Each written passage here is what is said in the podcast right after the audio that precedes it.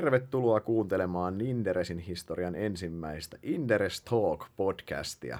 Ää, me ollaan saatu yleisöltä paljon toiveita siitä, että meidän pitäisi tehdä podcastia ja nyt me vastataan tähän toiveeseen. Eli jatkossa olisi tarkoitus tehdä kerran viikossa podia täältä Inderesiltä. Ää, tarkoitus olisi käydä sijoitusmaailman ilmiöitä ja asioita hyvin laajasti läpi. Tänään meillä on linjoilla minä, eli Sauli Vileen ja Juha Kinnunen. Ja jatkossahan meillä olisi tarkoitus tosiaan, että meillä olisi myös laajemminkin analyytikot täällä linjoilla hyvin laajoista aiheista. Me ajateltiin tänään Juhan kanssa lähteä liikkeelle ihan hyvin perinteisestä aiheesta, eli mitä osakemarkkinalle kuuluu tällä hetkellä, miten osakemarkkinalla menee? Kerro meille Juha, miten markkinalla menee? No markkinoilla menee tällä hetkellä tietenkin vähän vaihtelevat tunnelmat, mutta siis jos lähdetään ihan perusteista, eli mistä osakkeiden tuotto loppujen lopuksi muodostuu, niin siellä on tuloskasvu ja arvostustasot. Ja arvostustasot on ollut pitkään korkealla, nyt ne on vähän niin kuin näyttää siltä, että ne jopa vähän maltillistuu tässä ja ollaan menossa lähemmäs keskiarvoja historiallisilla tasoilla. Mutta sitten tuloskasvu on kuitenkin kriittinen ajuri, koska ne arvostustasot myös nojaa siihen, että sitä tuloskasvua tulee. Eli ehkä voitaisiin aloittaa nimenomaan käsittelemään siitä, että miten se tuloskasvu muodostuu ja millä tasolla sitä odotetaan olevan. Just näin. Niin, no siis tuloskasvu, jos mennään vielä näihin perusfundamentteihin, niin tuloskasvun taustallahan on luonnollisesti talouskasvu.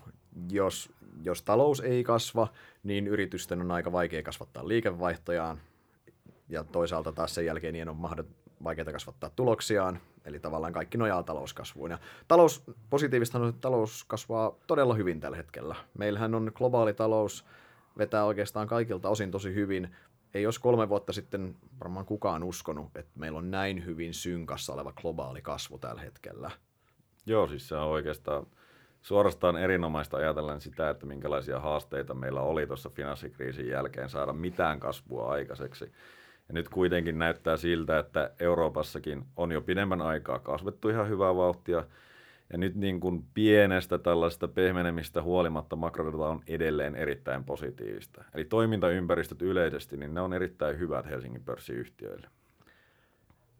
Miten jos me mietitään tätä talouskasvua vielä, niin kauppasota kesken, ei sitä, tämähän on siis oikeastaan viime päivinä, vaikka harva varmaan uskonut, että tämä eskaloituu näin nopeasti tähän pisteeseen, miten se on mennyt. Ää, sen on selvää, että se on oikeasti merkittävä riski meidän pörssin yhtiöille, totta kai. Totta kai. Siis mehän ollaan tietenkin, Suomi on pieni avotalous sinänsä ja me ollaan täysin riippuvaisia siitä, että vienti vetää. Jos me ajatellaan kokonaisuutta, niin kaikki lähtee sieltä. Totta kai meillä on sisämarkkinat ja meillä on monta yhtiötä, jotka toimii pelkästään Suomessa, mutta ei se kuitenkaan Suomen talouskaan ilman viennin vetämistä ja ilman globaalia taloutta, niin voi olla varma, että täällä ei niin kuin sisämarkkinoilla tämä homma ei pyöri. Ja kaikki protektionismipuheet, niin ne on oikeasti todella huolestuttavia siinä mielessä, erityisesti Suomen kaltaiselle. Mm. Et, kun toi Trump tuolla huutelee Yhdysvalloissa, niin tämä on vähän niin kuin sellainen keissi, että et, et kaikki häviää, mutta Yhdysvallat häviää varmaan periaatteessa vähiten, mikä on varmaan voittamista sitten Trumpin mielestä. Siis tämähän on oikeasti todella pelottavaa se, että vapaan maailman johtaja ajattelee niin, että jos hän häviää rahan ja kaveri häviää kaksi, niin hän voitti. Kun niin kuin ihan te- terveellä järjellä logiikalla ajateltuna, niin molemmathan hävisi, toinen hävisi vaan vielä enemmän. Mutta tota, mut siis, jos niin, jos, siis sehän on fakta, että jos tämä kaup- jos tämä muuttuisi ihan oikeaksi kauppasodaksi, tällä hetkellä tämä on kuitenkin vielä tämmöistä sapellien kalistelua, tämä ei ole vielä tämä on kuitenkin aika pienessä mittakaavassa vielä toistaiseksi. Niin, no siis käytännössähän toistaiseksi kuitenkaan mitkään tullit, ainoa tuonne metallitullit, josta, jotka on niin voimassa yleensäkin, ja nekin tuli lievennettyinä, ja loput on sitten vielä toistaiseksi ainakin puhetta. Mutta kun se nokittelu on jatkunut, niin on se niin pelottava omalla tavallaan se asetelma, missä kumpikaan ei oikein, tai kukaan ei oikein voi perääntyä. Niin sitähän tässä varmasti markkinatkin hermostuneena tällä hetkellä seuraa, että, että miten tämä lähtee kehittymään ja jossain määrin ehkä jo näkyy joissain luottamusindikaattoreissa. Lähtisitkö sinä yritysjohtajana investoimaan tällä mm. hetkellä? Toi on itse asiassa mun mielestä se tärkein sana, eli se luottamus. Eli se ei ole niinkään se absoluuttinen vaikutus, että kuinka paljon sitä kauppaa, kuinka paljon se maailmankauppa absoluuttisesti hidastuu, vaan se on se, että luottamus lähtee rapistumaan, mihin meidän talous lopulta nojaa, sitten yritykset alkaa investointeja lykkäämään, kuluttajat alkaa säästämään enemmän ja talouden pyörät hidastuu ja sen jälkeen aletaan tavallaan mennä taas käsiä päällä eteenpäin. Siitähän siinä, sehän on se, se kerrannaisvaikutus, mikä sen luottamuksen rapautumista tulee, on itse asiassa monin, monin, moninkertainen siihen itse siihen absoluuttiseen protektionismiin. Niin, sen takia on vähän hauska, hassua ehkä puhua niin kuin jostain, että me jos se tullit koskettaa vaikka prosenttia loppujen lopuksi Yhdysvaltain kauppataseesta, niin onko se sitten merkityksellistä? Kyllä se on, jos nämä kerrannaisvaikutukset ja se luottamus lähtee rapistumaan ja sitä kokonaisuutta ruvetaan pelkäämään, niin siitä tulee nopeasti merkittäviä vaikutuksia koko talouskasvulle. Mutta saa nähdä. Tämä on erittäin vaikea niin kuin arvioida, että mitä tässä loppujen lopuksi käy. Kuinka todennäköisenä pidät sitä, että meillä tulisi ihan tästä tulisi ihan aito kauppasota. Tai mentäisiin tästä sapelien kalistelusta siihen, että kaivetaan ne oikeat jotkut kiväärit vai mikä se seuraava aseluokka sitten onkaan tässä. Tota, erittäin mielenkiintoinen kysymys ja se, sitä niin kuin yleensäkin, jos ajatellaan, että mikä sitten on kauppasota, että käytännössä se, että se lähtee eskaloitumaan käytännön tasolla, että toiset nokittaa toisiansa ja tulee oikeasti voimaan ne tullit. Ää, edelleen uskoisin, että markkinat on lähinnä hinnoitelleet sitä riskiä niin kuin pienesti ja ajattelee, että tämä on niin kuin Trumpin neuvottelutaktiikka. Mutta kun muutaman kirjan Trumpista luki, lukenut, niin mä vähän huolestuttu, että se ei välttämättä ole niin fiksu kaveri, että se on neuvottelutaktiikka. tota, ää, hankala, hankala sanoa, mutta kyllä mä vielä kuitenkin sanoisin, että on se alle 50 prosenttia, että me mentäisiin oikeasti, niin kuin, oikeasti sellaiseen talouteen merkittävästi vaikuttavaan kierteeseen. Samaa mieltä mä tavallaan haluan uskoa siihen terveen järjen voittoon tässä kuitenkin lopulta, koska fakta on se, että se ei, tämä ei olisi, tämä ei olisi niin debatoitava asia taloustieteiden keskuudessa. Protektionismi on haitallista kaikille. Piste. Niin, käytän monista asioista varmasti ollaan, niin on, on eriäviä mielipiteitä, mutta me en ole vielä kuullut sitä ekonomistia, joka on tullut sanomaan, että hei, protektionismi, tällä mennään. Tämä on tosi hyvä. Just näin. Mutta okei, jos mietitään tätä taloutta vielä. Talouskasvun näkymä on sinänsä muuten oikein oikein hyvä. Meillä on tämä protektionismin varjo, mikä on yksi keskeinen riski. Mitä muita riskejä meillä on tässä, mitkä voi tämän hyvän talouden vedon katkaista? No niitä on sinänsä varmasti paljon, mutta jos nyt lähdetään niin kuin pohtimaan sellaisia, millä on erinen ehkä osakemarkkinoille myös merkitystä, niin kyllä viimeiset inflaatioluvut on itse asiassa ollut sellaisia, että, että se periaatteessa voisi, jos tämä kierre sielläkin kiihtyisi, niin voisi johtaa sitten siihen, että ohjauskorot nousisivatkin hieman nopeammin, mikä taas vaikuttaisi myös talouteen ja sitä vaikuttaisi erityisesti osakekursseihin, koska se korkojen alhaisuus on aina ollut se argumentti sille, että minkä takia voidaan perustella korkeammat arvostustasot. Joo. Korot on, joo, se on ihan selvä. Se on, se on käytännössä yksi ennen kaikkea, tämä koskee nyt Yhdysvaltojen Yhdysvaltoja käytännössä. EKPllä e saa nähdä, kerkikö tässä syklissä nostamaan ollenkaan. Mut, mutta on sielläkin Saksassa kuitenkin merkkejä, siis siellä on kuitenkin ihan oikeasti resurssit loppumassa, että et, et siinä on niinku, tämä Eurooppahan on sinänsä vähän, vähän hauska talousalue, kun, kun me mennään ihan eri syklissä sinänsä, tai ei välttämättä eri syklissä, samassa syklissä, mutta Saksa menee ihan eri tasolla. Ja, ja sitten siellä on näitä peränpitäjiä, jotka ei välttämättä tosiaan ehdi siihen noususykliin mukaan niin kuin käytännössä ollenkaan. Just näin. Mutta joo, se on, se, se on totta kai joo, selvää, että se korkean nousu, kyllähän se, ja jos se korot nousee riittävästi, kyllähän se hidastaa toki talouskasvua. Totta kai se heijastuu sinne kerrannaisvaikutusten mm. kautta negatiivisesti. Ää, poliittiset riskit on mun mielestä yksi, mikä on pakko nostaa myös esiin. Tämä, luonnollisesti tämä kauppasota nyt on poli- yksi ilmentymä poliittisten riskien realisoitumisesta, mutta kyllähän meillä finanssikriisin jälkeen on vaan fakta se, että poliittisten riskien määrähän, määrähän on kasvanut rajusti. Näkyy siinä, miksi tässä Euroopan tilanteessa meillä on jat- jatkuvasti huolta siitä, että minkälaisia hallituksia meille Eurooppaan muodostuu. Käytännössä tämä tietyllä tavalla tämä kahtia jakautuminen on pahentunut selvästi hmm. Euroopassa, Yhdysvalloissa my- myöskin, ja tavallaan No oikeasti meillä on samaan aikaa poliittiset riskit, totta kai meillä on tullut nämä geopoliittiset riskit taas areenalle. Viisi vuotta sitten oli pikkusen eri tilanne. Venäjä oli liittymässä li, liittymässä ties minne, Turkki oltiin ottamassa EU-hun, kaikki näytti hyvältä. Siinä mielessä nyt meillä on hyvä, että voidaan puhua niin kuin lievästä kylmästä sodasta jo kohta melkein käytännössä. Kyllä. Ja, ja siis tämähän on sinänsä hauskaa, että tiedättekö, muutaman vuosi sitten niin me oltaisiin oltu niin kuin kauhuissaan, että yleensäkin tällaisilla lepeneillä tai muilla on niin kuin kannatusta, ja nyt me ollaan sitten tyytyväisiä, kun ne ei voita. Niin kuin, niin kuin tämä asetelma on jotenkin muuttunut ihan kokonaan siihen, että se poliittiset riskit on tullut siihen, ja sitten ne, jos ne ei realisoidu, niin ne on, se onkin niin kuin hyvä uutinen. Että on vähän hauskaa, että miten tämä Trumpin valinta oikeastaan muutti. Trumpin valinta ja Brexit sitä kokonaiskuvaa, että, että ne on ihan aitoja riskejä, eikä niin kuin sellaisia ääriilmiöitä. Ja, ja nämä poliittiset, just näin, nämä poliittiset riskit on vähän semmoisia, että kun ne sitten realisoituu, niin lopputulokset on hyvin arvaamattomia itse asiassa. Että kyllähän siis mietitään, no Kreikassahan itse asiassa poliittiset riskit realisoituu ensimmäisenä, kun tämä, Tsiprasin halli, tämä heidän puolue, puolue voitti silloin vaalit käytännössä. Ja hehän, mm. niin kuin, hehän, hehän silloin oli oikeasti pelko, että lähteekö Kreikka eurosta ja näin. No, Saksa pisti, Saksa pisti tota Kreikan käytännössä ojennukseen silloin ja lopputulos on se, että Kreikka edelleen on mukana, mutta tavallaan siinäkin oli se ei realisoitunut ihan siinä mittakaavassa, pelättiin silloin, että siellä mitä voi tapahtua. Niin ja toisaalta niin kuin Trumpin valinta silloin, kun miettii niitä vaalipuheita, niin siis siellähän nimenomaan yhtenä suurena teemana oli tämä protektionismi. Ja nyt me omalla tavalla ollaan sitten pääsemässä. Toihan näytti tuo ensimmäinen vuosi oikein hyvältä, kun tuli veroalennukset, saatiin oikeastaan läpi ja ei tehty, niin kuin, tai mikään ei, niistä niin kuin negatiivista asioista ei sinänsä ei tehty, ei tehty hirveästi mitään hölmöä isossa kuvassa. Niin, ei, ei, muuri ei edennyt ja niin edelleen.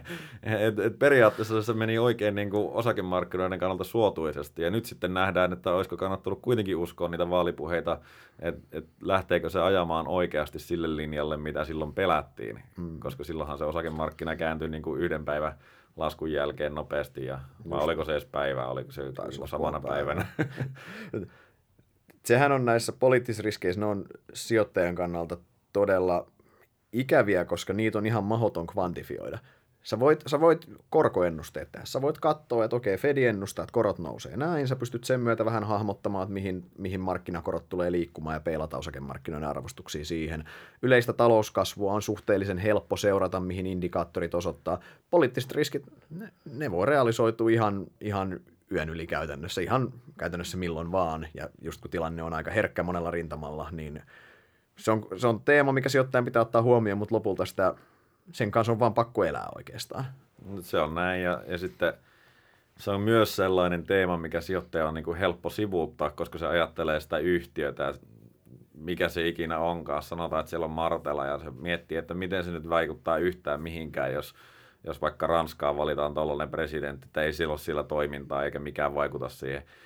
Todellisuudessa kaikki on kuitenkin tässä niin kuin globaalissa maailmassa synkassa, että, että jos jossain tapahtuu kummia, niin se kyllä heijastuu vähän kaikkialle. Ja me nähdään niitä reaktioita sitten myöhemmin, että, tai niitä vaikutuksia myöhemmin, mutta niitä on äärimmäisen vaikea ennustaa. Jos mietitään vielä talouskasvua, sit, niin jos oletetaan, että tämä kauppasota ei eskaloidu, että se jää tämmöiseksi sapelien kalisteluksi johonkin, tämä niin kuin, että ei, ei, ei pahene juurikaan tästä. Poliittiset riskit pysyis pääsääntöisesti poissa meiltä ja korot nousis asteittain. Ne nousis niin kuin suunnitelmien mukaisesti, niin meidän talouskasvun näkymähän on aika hyvä siinä tapauksessa. Siinä vaiheessa on toi nyky- nykyiset talouskasvuennusteet on ihan realistiset. Talous jatkaa oikeinkin hyvässä vedossa näillä reunaehdoilla reunaehdoilla, niin en näe mitään syytä, miksei. Se, se nimenomaan, siis vähän samalla tavalla kuin analyytikot, niin ekonomistitkin on vaikeuksissa niissä käännöksissä, että kyllä ne osaa sitten niin kuin sen trendin mukaisesti ohje ennustaa, ja yleensä se menee silloin niin kuin loogisesti, mutta sitten kun jotakin tapahtuu, mikä kääntää sen, niin silloinhan ne ennusteet on metsässä. Että, mutta niin kuin lähtökohtaisesti, ja tämähän on meidänkin ennusteiden pohja, että talouskasvu jatkuu hyvänä. Hmm jos talouskasvu jatkuu hyvänä, niin sehän luo käytännössä edellytykset sille, että firmojen pitäisi pystyä kasvattaa tuloksia oikein hyvin. Joo, ja sitä me ennustetaankin. Meillä nyt tällä hetkellä, jos ajatellaan Helsingin pörssin mediaani tuloskasvua, mitä me lasketaan sitten oikaistulla liiketuloksella, niin se on siinä 8 ja 10 prosentin välillä. Ja tämä on siis, korostan mediaanikasvu, eli se keskimääräinen kasvu sille keskimääräiselle yhtiölle, joka me, jota me ennustetaan. Ja 10 prosenttia, jos päästäisiin, niin se olisi erittäin hyvä. 8 prosenttiakin olisi jo niin kuin Sekin hyvä, hyvä, hyvä lukema. Ei välttämättä nyt nykyisiin markkinaodotuksia ihan, mutta kuitenkin. Olisi, se olisi tervettä tuloskasvua kuitenkin. Joo, ja sehän luo nimenomaan sitten taas sille osakkeelle sen tuottopotentiaalin, että jos meidän arvostus, jos maailma pysyisi raiteillaan, ja vuoden päästä puhuttaisiin tässä ja meillä olisi samanlainen hyvä makronäkymä, niin ei varmasti olisi mitenkään pois luettua se, että meillä olisi arvostustaso samalla tasolla. Vai olisiko? Ei, ehdottomasti arvostus. Siis ehdottomasti ei, ei missään nimessä ole poissuljettu se. Ja silloinhan me käytännössä saataisiin hyvää se tuloskasvun verran. Olisi sitten se vajaa 10 prosenttia vaikka. Ja osingot siihen päälle käytännössä. Just näin. Niin. Tota, jos me vielä sitä tuloskasvua mietitään, niin jos talous, talous vetää noin, ää, niin kuinka varmalla pohjalta tuo tuloskasvuennuste on? Mikä, mikä sen voisi heilauttaa? Mitä riskejä siihen liittyy? Toi on niinku, no nämä on yhtiökohtaisia asioita. Joillekin yhtiöille sä voit käytännössä piirtää sen viivan ja olla hyvin luottavainen sen kanssa, että se tulee, ne toimittaa sen. Sitten toiset yhtiöt on sellaisia, että niihin ei ole näkyvyyttä ja se on aika, aika tuskasta se analyytikon työ sitten ennustaa sitä kehitystä. Eli siinä niinku, niin sanotusti poikkeamaan voi tulla paljon, vaikka sä tekisit äärimmäisen hyvää työtä. Ja tota, jos nyt sitten yleisesti ajatellaan, niin kyllä mä oon varsin luottavainen tällä hetkellä. Eli enemmän se on siitä kysymys, että saadaan liikevaihdot kasvamaan odotusten mukaisesti. Jos ne kasvaa, niin mä uskon, että tulokset kasvaa ainakin todennäköisesti pienellä vivulla. Eli kannattavuudella on vielä pieni vara parantua, mutta ei se enää ole niin kuin, tiedätkö, pohjalta on helppo parantaa. Mm. Mutta sitten kun ollaan nyt kuitenkin jo hyvällä tasolla, niin sitä on vaikea päästä erinomaiselle tasolle. Niin, se, se on ehkä hyvä muistaa, että Helsingin pörssin kannattavuudethan on hyvällä tasolla itse asiassa kautta linjan. Jos mm. katsotaan, siis totta kai se yhtiökohtaiset erot on isoja, mutta pääsääntöisesti kannattavuudet on hyvinkin terveillä tasoilla. Joo, siis meillähän oli tuossa pitkä semmoinen saneerausjakso, joka käytännössä lähes joka yhtiö pisti niin kuin operaatiot trimmiin kuntoon, koska ne vähän niin kuin pakotettuna. Mm. Markkinatilanne oli pitkään heikko, sä et voinut enää odotella sitä, että se tulee se nousukausi. Sitten laitettiin niin sanotusti vähän hommia kuntoon, ja sen jälkeen tämä talo, niin kuin tuloskasvun pohja on ollut varsin vahva niin kuin suurimmalla osalla yhtiöitä. Toki siellä on aina poikkeuksia, mutta nyt puhutaan niin kuin Helsingin pörssistä kokonaisuutena. Just näin. Siis ei, kyllähän se, kun vuosi toisensa jälkeen niin tuloskasvu on pakko tehdä säästöillä, niin kyllä sitä säästöruuvista vaan löytyy uusia kierteitä joka vuosi jostain syystä. Ja jotenkin sieltä onnistuttiin löytämään ja se on ihan selvä. Yhtiöt on hyvässä kunnossa ja sen takia niin marginaaleja voidaan vähän parantaa jo, kun se liike, liikevaihto kasvaa sen kautta, mutta isossa kuvassa se marginaaliparannus kuitenkin jää rajallisemmaksi, eikö niin? Että se on se tulos, niin kuin sanoitkin, niin liikevaihdon kasvun varassa. Siitä tulee koko ajan vaikeampaa. Ja Just. nythän niin kuin me varmasti kustannusinflaatio on se seuraava teema, mikä, mikä tulee nousemaan. Eli, eli ne, joilla on hinnoitteluvoimaa ja ne pystyy nousevat kustannukset siirtämään hintoihin – niin ne varmasti pärjää edelleen. Mutta sitten niillä joillakin yhtiöillä, jotka ehkä nyt ollut aika armollisessa tilanteessa viime vuodet, niin siellä voi olla enemmän haasteita. Että kyllä tässä kuitenkin kustannuspaineet koko ajan kasvaa. Ehdottomasti. Siis se on joo, siis me, eihän meillä, meillähän oli ihan poikkeuksellinen se episodi, sanotaan luokkaa viisi vuotta tuossa, milloin raaka-aineet on laskenut trendinomaisesti, energian hinta on laskenut, mikä on heijastunut heijastunut monelle eri alueelle, muun muassa logistisiin kuluihin, muun muassa ihan niin kuin yhtiön omaan energian käyttöön. Koko arvoketjun läpi oikeastaan energiahinta on heijastunut. Meillä on ollut palkkainflaatio ihan olematonta koko Euroopan tasolla. Suomessakin meillä on ollut nollasopimuksia ja meillä oli kiky sekin laski vielä, vaikka se, niin kuin, vaikka se nyt oli paljon vähemmän mitä ajateltiin, mutta lopputuloksen se laski kustannuksia. Se tarkoittaa, ei meillä on oikeastaan niin kuin kai, meillä on ollut komp- teollisuudessa ollut kapasiteettia vaikka kuinka, mikä tarkoittaa, että sä oot pystynyt kilpailuttamaan sitä alihankintakenttää, ei ole ollut mitään ongelmia siellä, hinnoitteluvoima on ollut ostajan puolella käytännössä koko ajan. Mm. Niin oikeastaan nämä komponentit alkaa pikkuhiljaa poistuu kaikki. Niin, ei, ei, ei me kaukana olla siinä tilanteessa. Tosiaan Saksassa ollaan siinä tilanteessa, että kapasiteetti ei oikein riitä. Mm-hmm. On pakko niin kuin, se kilpailet työvoimasta. Meillä on IT-sektorilla se, että osaajista kilpaillaan. Ja siellä palkat nousee itse asiassa aika ripeästi tällä niin. hetkellä. Ja kyllähän tämä tulee, niin kuin, okei, meillä on joitakin aloja, jotka on niin kuin omalla tavallaan murroksessa ja, ja siellä se, se vaikutus ei tule niin kuin läpi, mutta niin sanotusti kuumat alat, niin kyllä siellä rupeaa koko ajan enemmän mm. olemaan kilpailua resursseista, oli se sitten alihankintaketju tai oli se sitten työntekijä. Et kyllä niin kuin jos saadaan hintoja nostettua, eli siirrettyä niitä kustannuksia, ok. Jos ei, niin voi olla hankalia vuosia tulossa.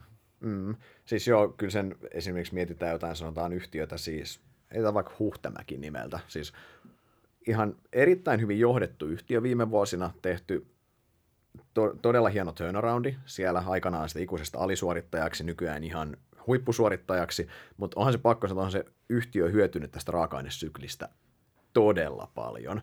Ja on hyvin mielenkiintoista nähdä, että kuinka laadukas yhtiö Huhtamäki nyt todellisuudessa sitten on, kun tämä sykli muuttuu huomattavasti haastavammaksi heille. Että onko se oikeasti pystynyt parantamaan niin paljon sitä yhtiön laatua ja operaatioiden tavallaan tehokkuutta kokonaisuutena. Niin, niin siis varmasti varsinkin niin kuin, varsinkin tuollaisella pääoma-intensiivisillä aloilla, niin kyllä se pääoma, sitä on ollut jo pitkään. Nyt on lähdetty, niin kuin, sitä on pakko lähteä hiljalleen miettimään, että mikä on realistinen pitkällä aikavälillä.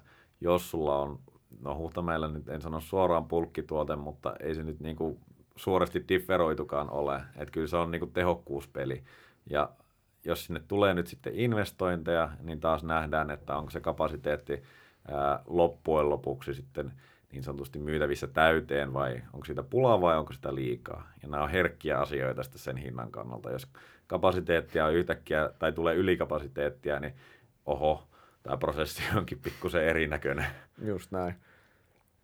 Toisaalta taas vastaavasti nämä yhtiöt, Nokian renkaat muut, niin näähän näiden kilpailuasema itse asiassa paranee heikossa tilanteessa, siinä, tai tämmöisessä he, vaikeammassa syklissä, koska he pystyvät hinnot, nostamaan, viemään ne hinnat tehokkaammin kuin kilpailijat.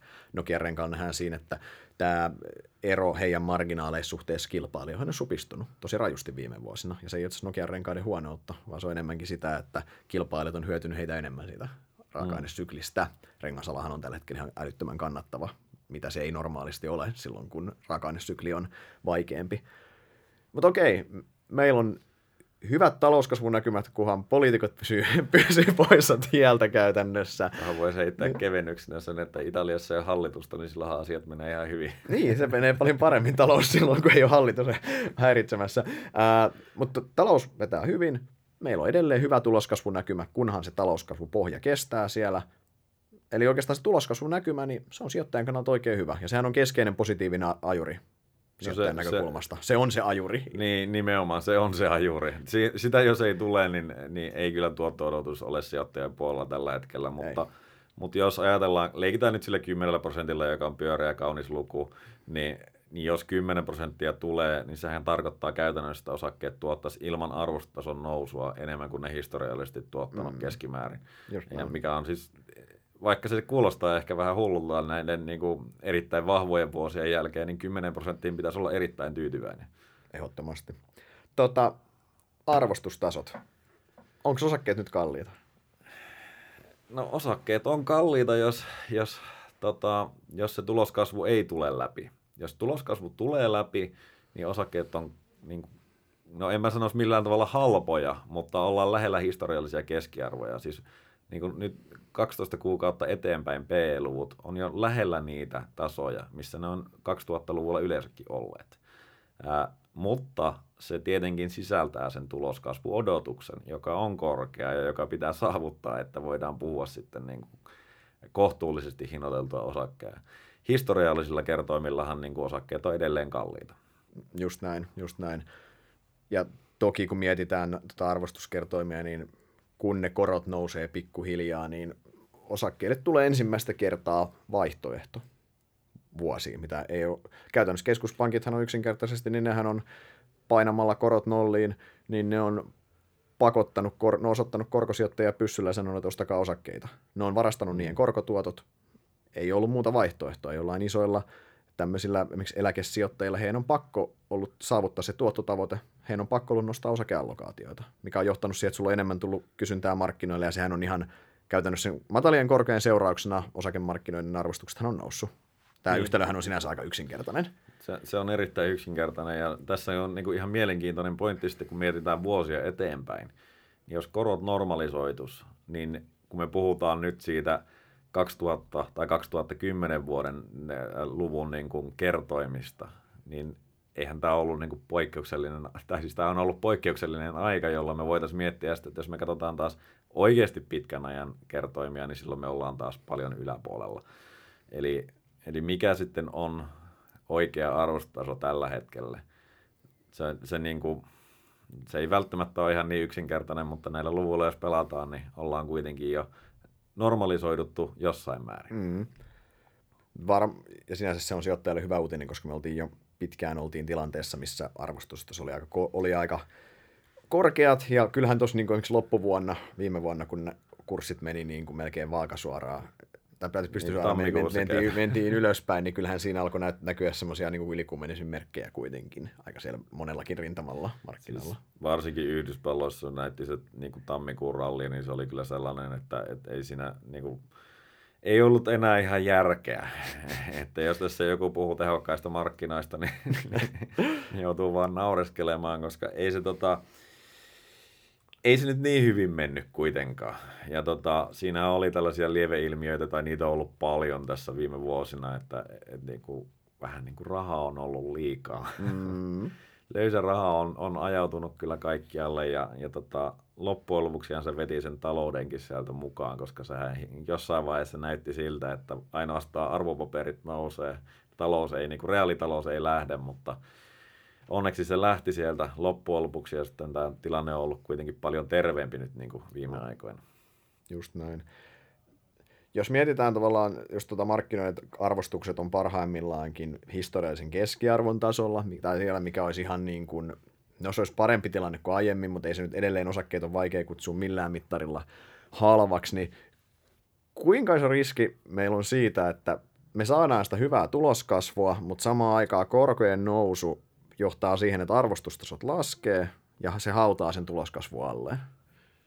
No siis sehän olisi suorastaan loogista, jos, jos ajattelee sitä, että, että kuitenkin arvostustasojen pitäisi normalisoitua, siellä olisi selkeästi. Yleensähän aina P-luvut ja muut tulee alas siinä vaiheessa, kun korkosykli lähtee kääntymään toiseen suuntaan, ja sitä tulee ylös, kun kääntyy toiseen suuntaan. Eli, eli tämä on niin kuin erittäin looginen. Eli kyse on siitä, että miten vahvaa se tuloskasvu on. Että pystyykö se kompensoimaan ja ylittämään sen omalla tavallaan sen paineen niissä kertoimiin. Ja tietenkin se riippuu myös siitä, että miten kauan tämä talouskasvu jatkuu. Eli kun mä sanoin aikaisemmin, että jos oletetaan, että ollaan vuoden päästä samassa tilanteessa, niin todennäköisyydet on, että jotakin on kuitenkin taas liikkunut näissä rattaissa, että, että ei se näkymä varmaan ainakaan identtinen ole. Ja kyllä se, niin kuin, siinä varmaan se suurin huolenaihe, mitä osakesijoittajana oli sitten se talouskasvu, olisi vielä talouskasvu hyytys, ensi vuonna mahdollisesti kääntys tai seuraavana vuonna, milloin se ikinä tapahtuukaan, niin sitten sulla ei enää sitä tuloskasvuajuria, ja sitten sulla on, jos sulla siinä vaiheessa on edelleen korkeat kertoimet, niin, niin se ei ole sitten taas kaunis yhdistelmä. Eli tämä niinku, niinku, mä en edelleenkään ole missään tapauksessa markkinoiden kannalla, niin osakemarkkinoiden kannalta niin mikään positiivinen, mutta jos mä ajattelen seuraavaa 12 kuukautta ja oletan, että tämä hyvä positiivinen drive taloudessa jatkuu, niin kyllä mä näkisin sen tuotto kuitenkin ihan hyvänä. Mm. Jos me katsotaan niin isoa kuvaa, niin eihän me nyt missään nimessä voida sanoa, että osakkeet olisivat äärimmäisen houkuttelevia tällä hetkellä. Vai mitä sä oot mieltä? Ei, ei. Siis tämä on siinä mielessä ristiriitan tilanne, kun sitä on tottunut aika pitkään elää ympäristössä, että osakkeet on koko ajan kalliita. Käytännössä tässä on siis ollut jo monta vuotta se tilanne, että osakkeet on kalliita. Ja nyt kun ollaan palattu siihen historiallisen keskiarvon tasolle, nyt tavallaan se tuntuu, että tämähän on ihan jees, mutta ei meidän tarvi mennä, kun no vaikka, niin kuin, e, vaikka niin kuin 5-6 vuotta taaksepäin, niin se oli ihan normaalia, että Helsingin pörssin P oli niin kuin 13 silloin, ja nyt me juhlitaan sitä, että se laskee 16 tasolle. niin, mm. niin se on ehkä se, että et, et, ei saa hämääntyä siihen, että tämä tämä tuntuisi liian halvalta, koska ei tämä edelleenkään niin kuin historiassa tosiaan ole halpa missään nimessä. Mutta, tota, mutta se on sijoittajan kannalta erittäin hyvä, että se selkein yliarvostus on kuitenkin sulanut pois. Hmm. Ja tässä on ehkä hyvä huomioida myös se ero nyt Euroopan ja Yhdysvaltojen välillä. Yhdysvalloissa osakkeet on edelleen kalliita.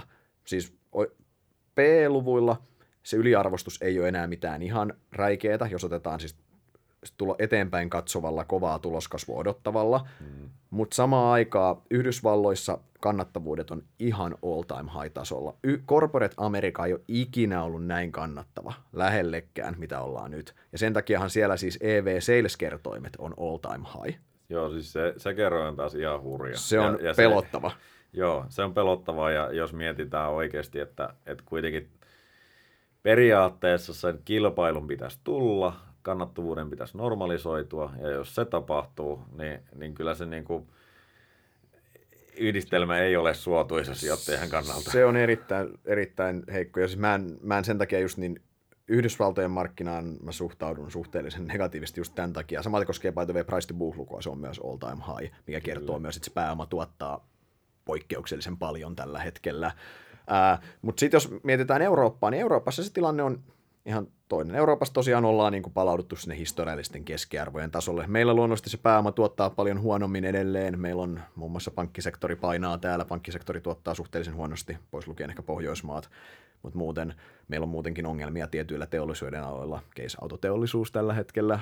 Terästeollisuus ei edelleenkään ole missään ihan hirveän hyvässä vedossa. Mutta tosiaan, ja plus meillä puuttuu indekseistä pää tämmöiset isot teknologiajätit meillä loistaa poissaolollaan ne, mitkä vetää Yhdysvalloissa arvostuksia ylös. Meillä ei tämmöisiä FANG-yhtiöitä juurikaan ole täällä. Ei käytännössä. Siis se, se on itse asiassa yksi semmoinen todella huolestuttava asia, jos ajatellaan Euroopan tulevaisuutta pidemmällä aikavälillä, että niin kuin, mehän ollaan vähän jämähdytty tänne. Mm. Et, et aika harva yhtiö täällä voi oikeasti sanoa, että me ollaan niin kuin aidosti siinä on the cutting edge niin sanotusti. Siis se on tosi pelottavaa, että meillä sanotaan, että meillä on joku SAP, se yhtiö, joka on vastuullinen joka toisen Helsingin pörssin epäonnistuneesta ERP-projektista. Niin, siis ei, mutta oikeasti se on totta kai, siis no, se kuvastaa sitä, kyllähän se sitä mindsettiäkin Euroopassa kuvastaa, että täällä suojellaan mielummista vanhaa. Meillä Uber yrittää tulla tänne, niin meillä mieluummin kielletään se muuallakin kuin Suomessa ja suojellaan sitä vanhaa taksimonopolia. Eli niin kuin hylät, ei anneta kuluttajille mahdollisuutta nauttia sitä uudesta, kun pidetään sitä pientä monopolia käytännössä, tai kartellia, miksi haluaa sitä kutsua yllä. Ja siitähän se osittain johtuu, ja, johtuu, ja totta kai siinä on muita koulutukseen ja muihin rakenteisiin liittyviä tekijöitä. Mutta se on ehkä aihe toise, toiselle, toiselle podcastille vielä, mutta mut ehkä toi vielä loppuun, että Yhdysvalloissa arvostukset korkeat, Euroopassa ihan ok neutraalitasolla. Euroopasta, ei, Euroopasta on vaikea sanoa, että Eurooppa olisi mitenkään selvästi ylihintainen – mutta toki sijoittajan kannalta ongelma on se, että kun Yhdysvallat on kalliit, jos Yhdysvaltojen pörssi tulee kunnolla alas, niin semmoista tilannetta ei käsittääkseni ole vielä maailman historiassa, missä Eurooppa olisi hirveästi vastavirtaan mennyt. Yleensä ollaan tultu vivulla sieltä. vaikka, vaikka syytä ei olisi ollutkaan, niin meillä on kuitenkin niin kuin, siis varsinkin Suomessa niin ollaan periaatteessa tällaisena rajamarkkinalla niin kuin isolla peetalla tullaan sitten, jos, jos Yhdysvallat yskähtää, niin täällä kyllä sairastutaan. Että se on valitettava tosiasia, mutta tämän, sinänsä tämä alkuvuoden korjaus oli siinä mielessä positiivinen, että sitä ei näkynyt sillä tavalla, että meillä itse asiassa on ollut maltillisempia liikkeitä mitä Yhdysvalloissa. Mikä toisaalta kyllä kertoo siitä, että Yhdysvalloissa mentiin niin kuin ihan överiksi silloin mm-hmm. tammikuussa. Mm-hmm. Että se, tuli, se korjaukset tuli nopeasti ja ne oli, ne oli rajuja. Et ei, ole, ei puhuta vieläkään niin kuin suurista liikkeistä sinänsä, että ollaanko 10 prosenttia käytännössä huipuista tultu. Mutta Euroopassa sitä, tai Suomessa ei olla nähty sitä samaa. Että se on niin positiivista, että markkinat on toiminut siinä mielessä rationaalisesti. Mm. Miten toi tuotto-odotus? Mitä paljon on tuotto-odotus seuraavalle, sanotaan 103 vuodelle Yhdysvalloissa Euroopassa? Kolmelle vuodelle. Tai no, tai voidaan, voidaan me vaihtaa viiteenkin. No, toi vaatii sen ajatuksen siitä, että missä vaiheessa oikeasti nähdään käänne taloudessa. Jos me nähdään se siinä kolmessa vuodessa, niin se tuotto-odotus on minun mielestä erittäin heikko. Ja jos me nähdään, viidessä vuodessa me todennäköisesti nähdään se, sitten oltaisiin niin jo historiallisessa noususyklissä, jos tota, ei nähtäisi. Ja niin kuin, nämä fiksut kaavat sinänsä, niin kuin Siller P ja muu, mitä ne ennustaa, niin ne on negatiivisia lukuja käytännössä, mitä mennään pidemmälle aikavälille. Tuotto-odotus olisi silloin negatiivinen. Ja, mutta se tuotothan voi jatkua hyvinä niin kauan, kun talous vetää ja se tuloskasvu tulee sieltä läpi. Se on se pääajuri kuitenkin loppujen lopuksi. Mutta sitten kun se kääntyy, niin me voidaan nähdä rajut liikkeet siinä, tai tullaan näkemään todennäköisesti rajut liikkeet myös arvostustasoissa. Eli ei pelkästään, että sun tulokset tulee alas, vaan sun arvostustasot tulee alas, ja silloin se tuplavaikutus niin kuin käytännössä siihen kokonaisuuteen. Siinä vaiheessa ei kannata olla all in. Jos mä tarkastelen tätä vähän toisesta kulmasta vielä, niin siis – Yhdysvalloissa tuotto on mun mielestä huono. johtuen siitä, että kannattavuudet on niin hyvät, että mä en näe, että kannattavuudet oleellisesti paranee. Mä näkisin itse asiassa, että me ollaan suht lähellä lakipistettä siellä kannattavuustasoissa. Todennäköisesti kannattavuudet lähtee ennemminkin painumaan siellä, eli tuloskasvu tulee olemaan entistä hankalampaa siellä. Kun siihen yhdistetään nämä korkeat arvostuskertoimet, mitkä väkisin tulee alas, koska siellä ne korot kuitenkin nousee. Hmm, totta. Nämä kun yhdistetään, niin mä näen tavallaan, että se kolmen vuoden tuotto-odotus jopa riippumatta dyykkaako tämä talous edes, niin mä pidän sitä silti hyvin heikkona. Se voi, se jää, mä pidän silti, että ilman sitäkin, niin mä näen, että se voi olla 0, se on 0-5 prosentin tasolla. Eli se jää selvästi alle sen, mihin historiallisesti totuttu. Joo, se on varmasti totta. Ja se Yhdysvalloissa osinkotuotot ei anna siihen mitään merkittävää tukea. Ja, ja itse asiassa monesti tuloskasvussakin lasketaan se, että omia on ostettu niin maan perhanasti. Että... Mm-hmm. Kahden vuoden jenkkibondi on yli S&P 500 osinkojillin kertoo vaan siitä, että on oikeasti vaihtoehtoja niille osakkeille pikkuhiljaa siellä. Tota, mutta sitten jos katsotaan vielä Euroopan puoli, niin Euroopassa tosiaan mä näen, että tuloskasvu, tuloskasvua tulee, ei niin paljon mitä markkina ennustaa, mutta sitä kuitenkin tulee. Siihen päälle ihan terveet osingot, kertoimista todennäköisesti tiettyä, dilu, tiettyä diluutioita alas, mutta Euroopan tuotto on itse asiassa tuota parempi. Eurooppa on varmaan Eurooppa on, kunhan tämä talous vetää, niin se on, se, kyllä se on niin 5-10 prosentin tasolla. se on itse asiassa, se on, se on ihan, se on ihan okei, okay, se 10 on, 10 on vähän ehkä, se on, se on ehkä se on aika optimistinen odotus, mutta se on kuitenkin, Euroopassa se on ihan ok tasolla. Niin siis noin luvut, mitä mainitsin, ne on mun mielestä ihan realistisia, mutta, mutta kun äsken puhuin Yhdysvalloista, että se talous kääntyisi, niin mä vaan näkisin sen, että – Euroopassa se on vielä pelottavampi, koska meillä on täällä rakenteellisia ongelmia ja, ja jos me niin kuin ollaan housut kintuissa ja siinä vaiheessa kun se kääntyy, niin sitten meillä niin kuin se tuotto-odotus voidaan myös heittää aika lailla pois. Että, et tota, Mutta joo, mä sinänsä allekirjoitan, että kyllä täällä ehdottomasti paremmat tuotto-odotukset on mitä Yhdysvalloissa tällä hetkellä. Mm. Ja tämä niin kuin, omalla tavallaan kuitenkin mennään synkassa näiden kanssa, että et, et, vaikea nähdä, että Euroopassa menisi peru hyvin ja Yhdysvalloissa ei. Et, tota... mm. Tämä on historian toiseksi pisin nousumarkkina nyt, jos katsotaan Yhdysvaltojen pörssejä, mitkä on kuitenkin se keskeinen leading indicator. Tuleeko tästä pisin nousumarkkina?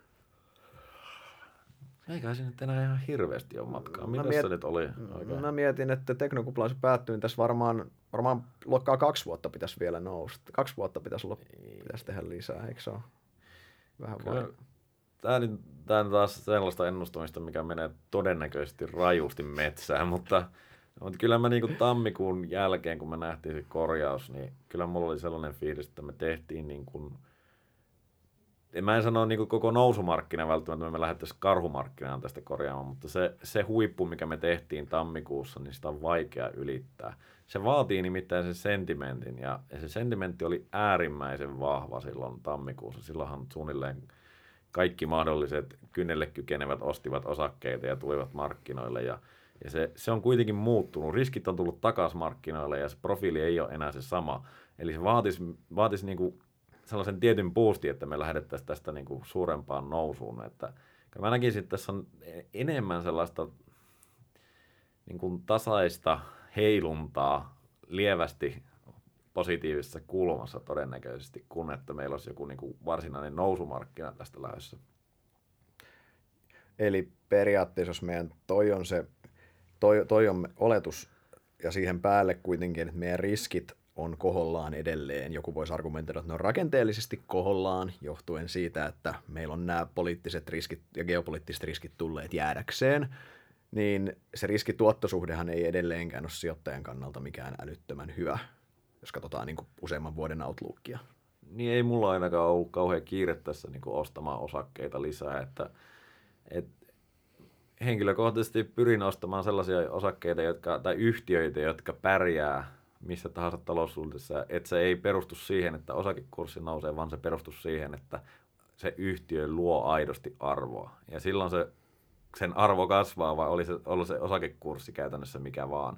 Ja semmoisia osakkeita on niin kuin mukava osa omistaa missä tahansa markkinatilanteessa. Vaikka se saattaa paperilla se varallisuus huvelta huomattavasti, niin se kuitenkin loppujen lopuksi kasvaa.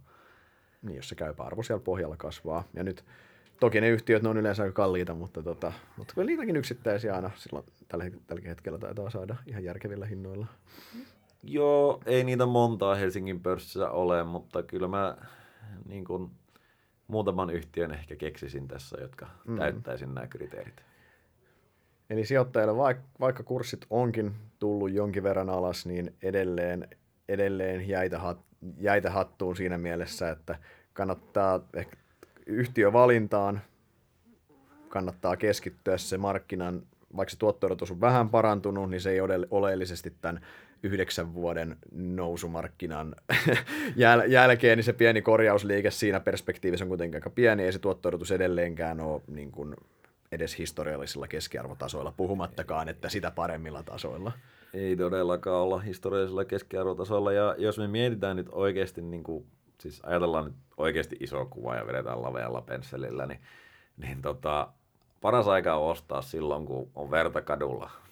Oletko näky, nähnyt verta kaduilla? Sitä, sitä, ei, sitä ei ollut, siellä on enemmän juhlaparaatia tainnut olla kaduilla. Joo, ja silloin kun on paraateja, niin ei kannata lähteä hullaantumaan, koska silloin se, se on yleensä niin kuin viimeinen väärä aika. Että, et, tota, kyllä se niin kuin isot ostot tehdään silloin, kun näyttää oikeasti synkältä. Ja kuten me just puhuttiin tässä, niin meillä mm. näyttää kaikki varsin hyvältä. Et riskejä on ja jossain määrin ne on koholla – mutta ei mitään niin kuin, todellakaan maailmanloppumeininkiä, että et, ja kun sanoin sitä sentimentistä, se sitä alkuvuodesta hieman heikkeni, niin ei se nyt kyllä mikään negatiivinen kuitenkaan ole silleen, että, että vaikka noi otsikot on aina välillä sitä, että, että kauppasota pelästytti kaikki, niin ei, ei se siis... Siis tämä ei ole vielä kauppasotaa. niin. Tämä ei ole, tämä ei ole kauppasotaa vielä, tämä on edelleen, tämä on edelleen uhittelutasolla pääsääntöisesti. Kauppasota on se on, se, se on se, jos käytetään sitä sanaa sota, niin silloin on oikeasti, silloin menee oikeasti jo paljon huonommin meillä siinä mielessä. Niin, no silloin me ollaan nähty konkreettisia toimia, jotka ovat merkityksellisiä kokonaisuuden yes. kannalta. Just näin. Hyvä. Me varmaan aletaan tältä erää lopettelemaan. Kiitoksia kaikille kuulijoille. Me otetaan mielellään palautetta vastaan meidän Interest Talk podin kehittämistä varten ja otetaan varsinkin aiheita, mistä puhutaan, kuullaan mielellään ja pyritään niitä parhaan mukaan toteuttamaan. Ensi viikkoon. Kiitoksia. Moi. Kiitos, moi.